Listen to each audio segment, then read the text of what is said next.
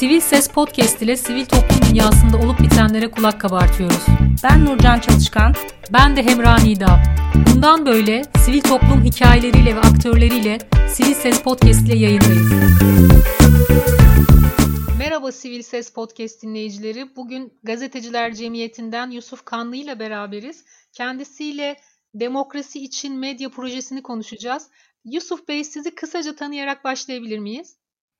Tabii ki. Ee, 1959 Kıbrıs doğumluyum. 1977'de e, gazeteciliğe başladım. Şöyle böyle işte 41 seneyi tamamladım. E, genelde diplomasiyle uğraşmakla beraber e, tabii ki ifade basın özgürlüğü, e, insan hakları gibi konularla da yakından ilgilendim yaklaşık 20 yıla yakın e, Daily News gazetesinin e, yazı işleri müdürü, genel yayın yönetmeni gibi idari görevlerde bulundum. Son e, 10 sene yakın dönemse e, Gazeteler Cemiyeti'nde aktif olarak devam etmekteyim aynı zamanda. Şu anda Gazeteler Cemiyeti'nin başkan yardımcısıyım. Aynı zamanda da e, e, basın özgürlüğü ilgili programlarının koordinasyonunu yapıyorum.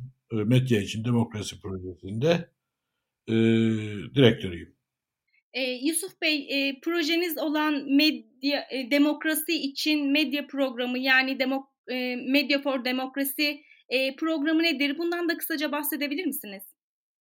Şimdi e, öncelikle e, ilk başladığımızda özgürlük için basın demiştik ve e, Türkiye'nin e, 7 bölgesinden e, 7 tane e, yerel komite Ankara'da bir ulusal komiteyle e, ifade ve basın özgürlüğü ilgili e, hem eğitimler hem e, raporlamalar yapalım diye çıkmıştık yola.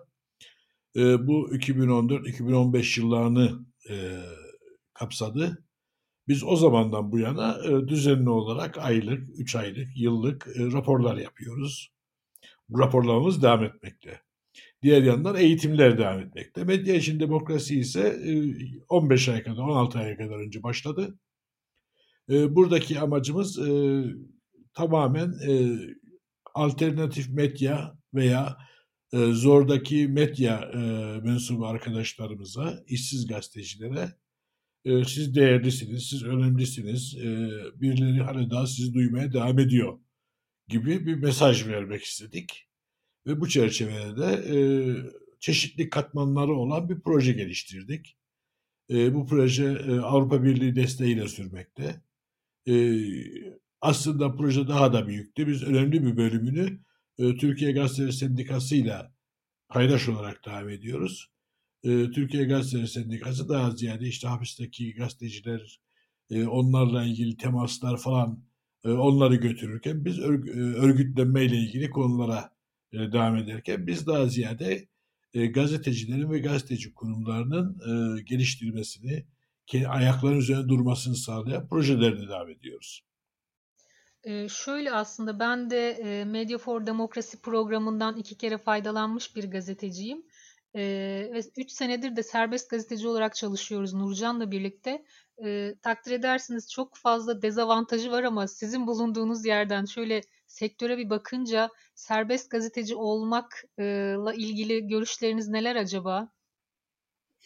Ee, şey haklısınız dezavantajları var. Ee, bilhassa düzenli maaş, sigorta yatırımı gibi alanlardaki sıkıntılar e, tabii ki büyük bir dezavantaj.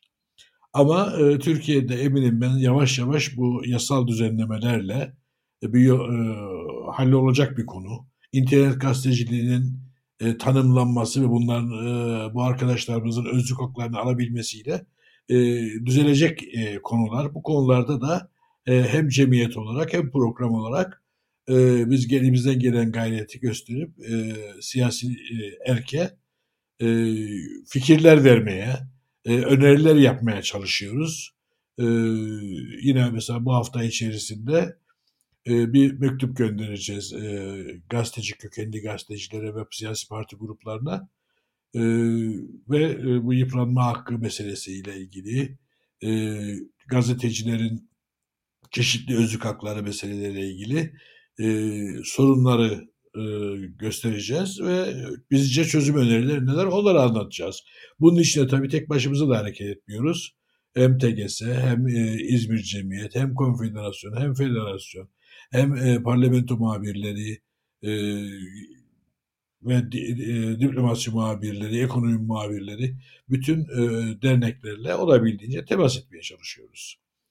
Bu önemli bir alan ama e, gazeteciliğin gele, geleceğinin hele hele bu Covid-19 dönemi sonrasında e, birazcık e, freehand journalism dediğimiz yahut e, e, özel gazetecilik, e, kendi patronu olan gazeteci olacağını da e, görmek lazım. Artık büyük medya kuruluşlarının yaptığı işte ana akım medya dediğimiz medyanın yerine bugün artık internet gazeteleri ana akım medya yerine geçti.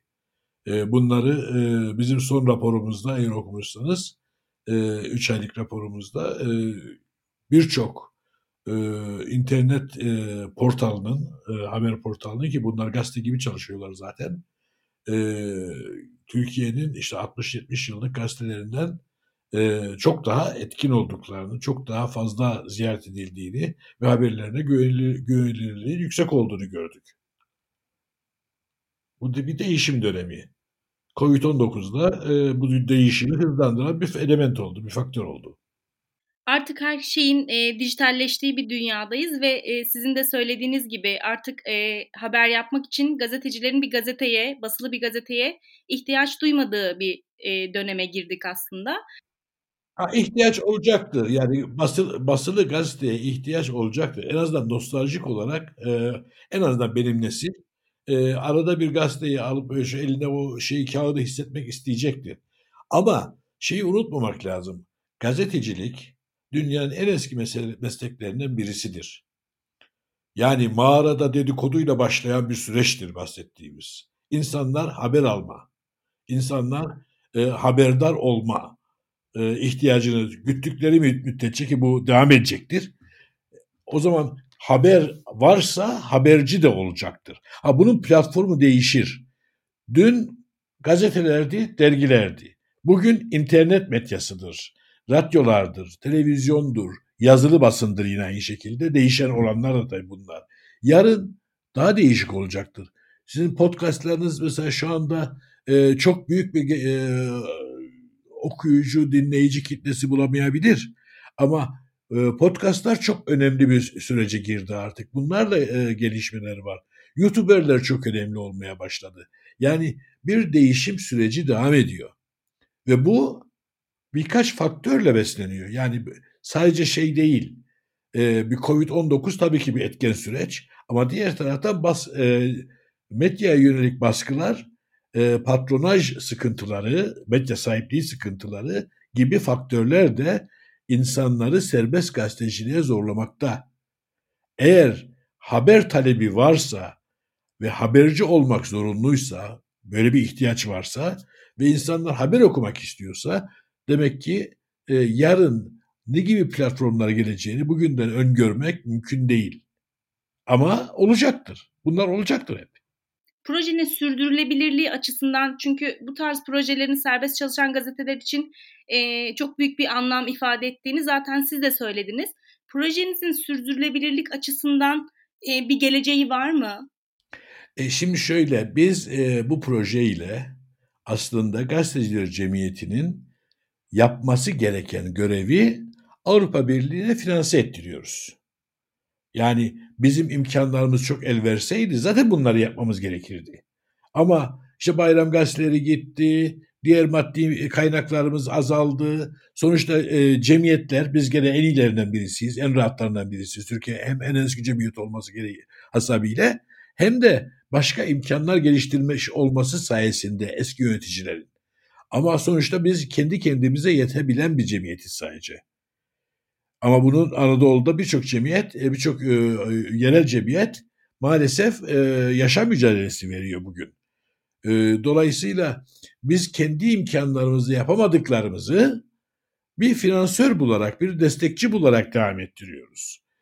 E, bunlar e, tabii ki şey değil, sürdürülebilirliği biz kim hiçbir desteklediğimiz arkadaşa e, ömür boyu destek verme gibi bir niyetle yola çıkmadık. Biz e, bir mesleğe başlangıç vuruşunu beraber yapalım diye çıktık.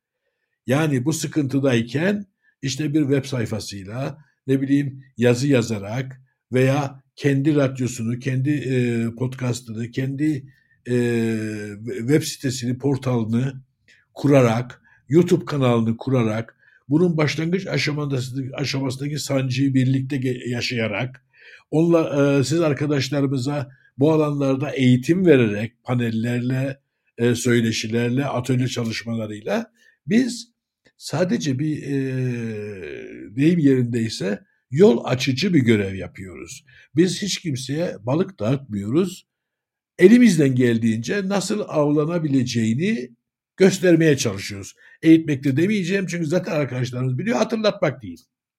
Yusuf Bey az önceki cümlelerinize e, istinaden soracağım. Hem rapor hazırladığınızı söylediniz hem de patronaj ve baskı meselesine değindiniz.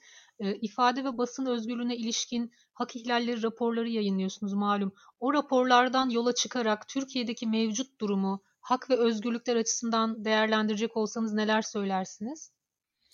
Ee, şöyle söyleyeyim.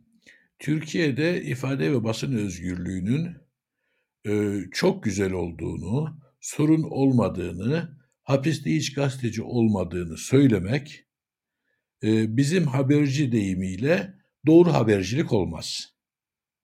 Türkiye'de maalesef e, çeşitli katmanlardan kaynaklanan, çeşitli etkenlerden kaynaklanan bir ifade ve basın özgürlüğü problemi vardır. Ve hapisteki gazetecilerdeki maalesef e, 90-100 çizgisinde devam ediyor bu aralar. E, çok önemli ve üzücü bir durumdur. E, bu sorunlarımızın bence en küçüklerinden birisidir. Esas sorunumuz medya sektöründeki sendikasızlık, örgütsüzlük, bunların doğurduğu sahipsizlik, bunların doğurduğu ya, e, haberini yazamama, yazma korkusudur. E, otokontroldür, otosansürdür, sansürdür. E, patronajın e, bir zamanlar hatırlarsınız vitrine kimi koyacağınıza siz karar vereceksiniz demişti birisi e, Esenboğa'da bir konuşmasında. O zaman Esenboğa'mız da vardı biliyorsunuz Atatürk Havalimanı. E, o tarihte bu tarafa e, patronlar iyi karar veriyorlar e, şeye e, vitrine kimi koyacaklarına ve dünya kadar e, kaliteli arkadaşımız, kalifiye arkadaşımız daha çok şey yazacak söyleyecek e, e, söyle, imkanı olan arkadaşımız e, medya sektöründen uzaklaşmak durumunda kaldılar. E, bu bir ciddi durumdur.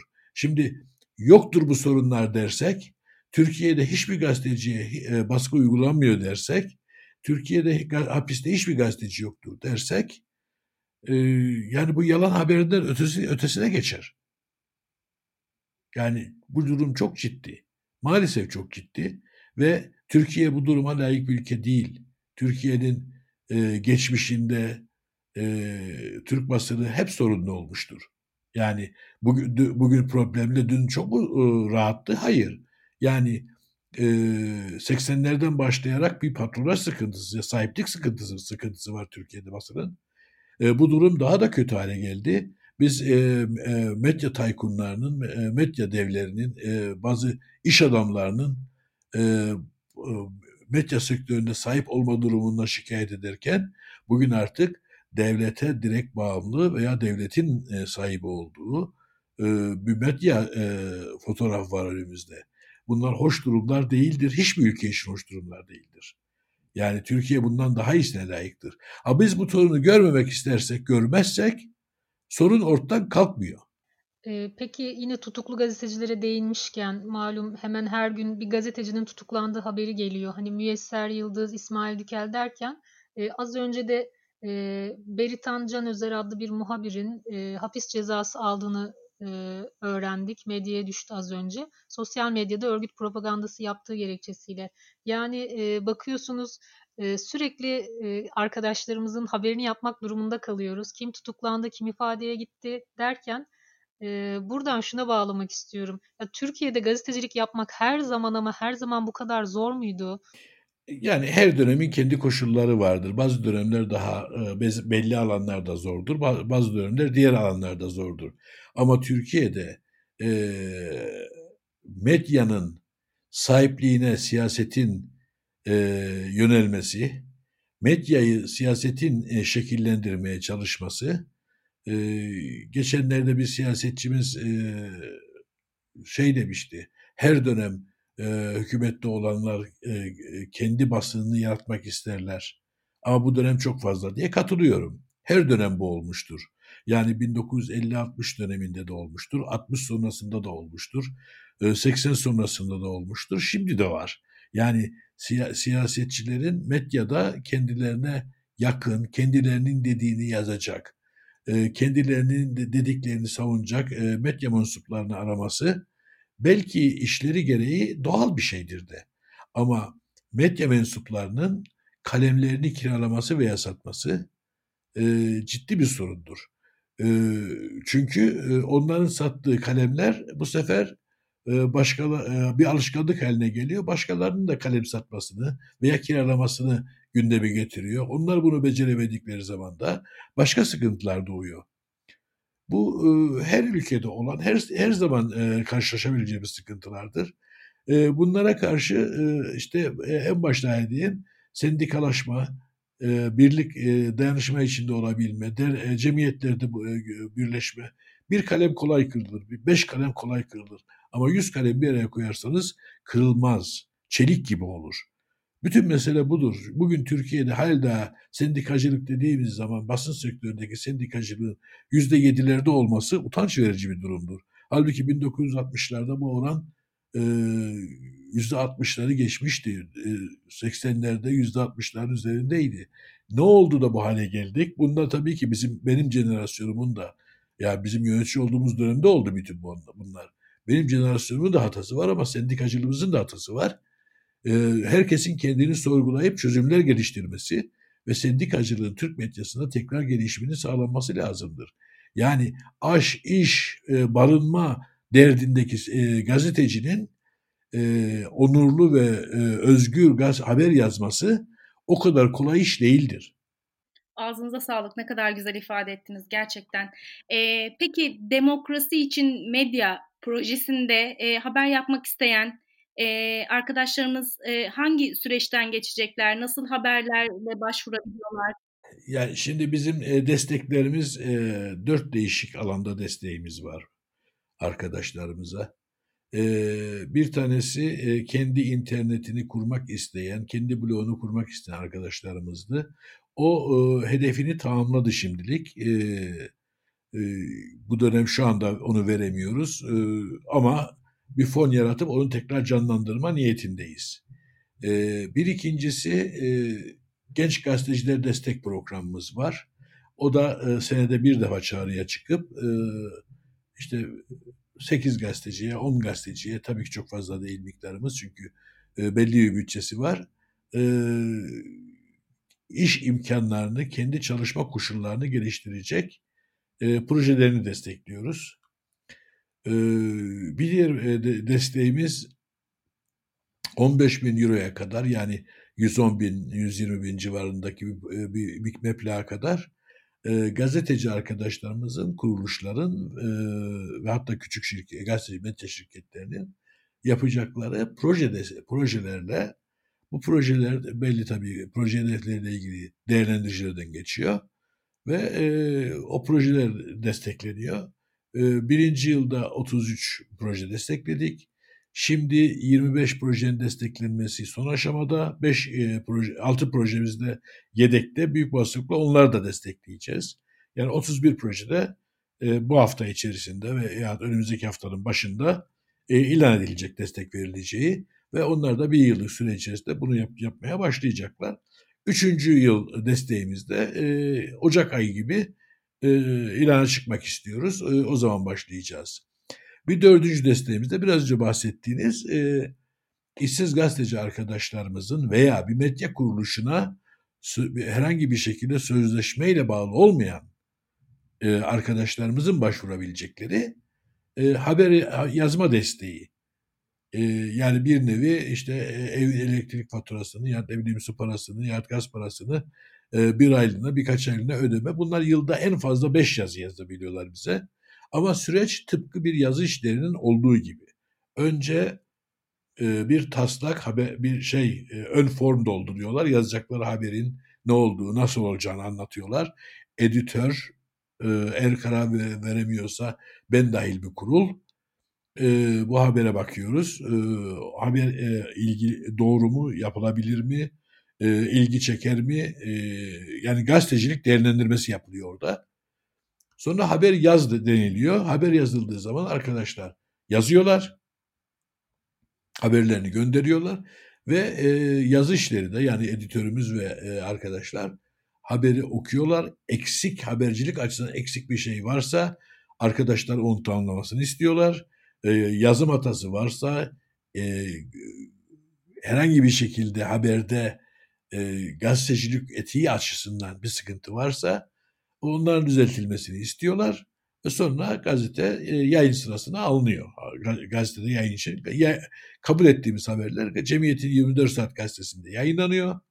Ayrıca e, her ne kadar o başta öngörmesek de e, yine Cemiyet'e başladığımız e, 9. gün diye e, Bekir Coşkun Üstadımız Allah sağlık versin onun müsaadesiyle böyle bir dergi çıkartmaya başladık. Burada yayınlanıyor ve elektronik olarak sitemize konup herkesin okumasına açılıyor bunlar. Şu ana kadar 220 küsür e, habere destek verdik. E, bundan tabii ki çok gurur duyuyoruz. E, e, önemli bir destek bu e, bu arkadaşlara. Dediğim gibi bir yılda bir gazeteci en fazla beş yazı yazabiliyor. Daha fazla arkadaş yazabilsin ve destek alabilsin diye biz en fazla beş diyoruz bir yılda bir kişi için. Yani çünkü biz bu de, bu bir destek. Arkadaşların e, siz değerlisiniz. Siz sizin yazdıklarınız önemli. E, biz sizi istiyoruz, destekliyoruz diyebilmek için yapıyoruz bunu. Ama tabii bunu e, işte 4-5 tane kendi yakın çevremizde arkadaşı yaptırmak değil. En fazla 5 yazı yazan bir sürü arkadaşı yapmak istiyoruz. Kesinlikle çok adil bir e, karar. E, son olarak e, şunu sormak istiyorum. Hatta e, sizin e, bu noktadaki düşünceleriniz ve tavsiyeleriniz de aslında e, arkadaşlara yine iletelim bu vesileyle. Mesleğe yeni başlayan arkadaşlar yani çok iç açıcı bir ülkede mesleğe yeni başlamadılar. Belki bizim ilk başladığımız dönemlerde biraz daha e, özgürlük ve demokrasiden e, bahsedebiliyorduk ama şu anda biraz daha kısıtlı her şey. E, onların enseyi karartmamaları için, bu meslekten soğumamaları için nasıl tavsiyelerde bulunursunuz? Yani şimdi öncelikle şöyle söyleyeyim. E, mesleği yeni e, başlayan arkadaşlarımız e, bilhassa e, yaygın medya dediğimiz ki artık yaygın da değiller. Çok çünkü e, tirajları çok düştü. Ama e, belli başlı gazetelere bakıp da e, gazeteciliğin böyle olduğuna inanmasınlar. Gazeteciliğin belli etik kuralları vardır. Bu etik kuralların en başında e, mesela birisi size bir e, pahalı hediye verirse bunu kabul edemezsiniz. Kabul ederseniz getirirsiniz e, gazetenizin e, finans bölümüne, e, muhasebesine kaydettirirsiniz. Eğer alacaksanız, çünkü o size verilmiyor. O sizin gazetedeki yazdığınız yazıya karşılık veriliyor. Aslında rüşvettir.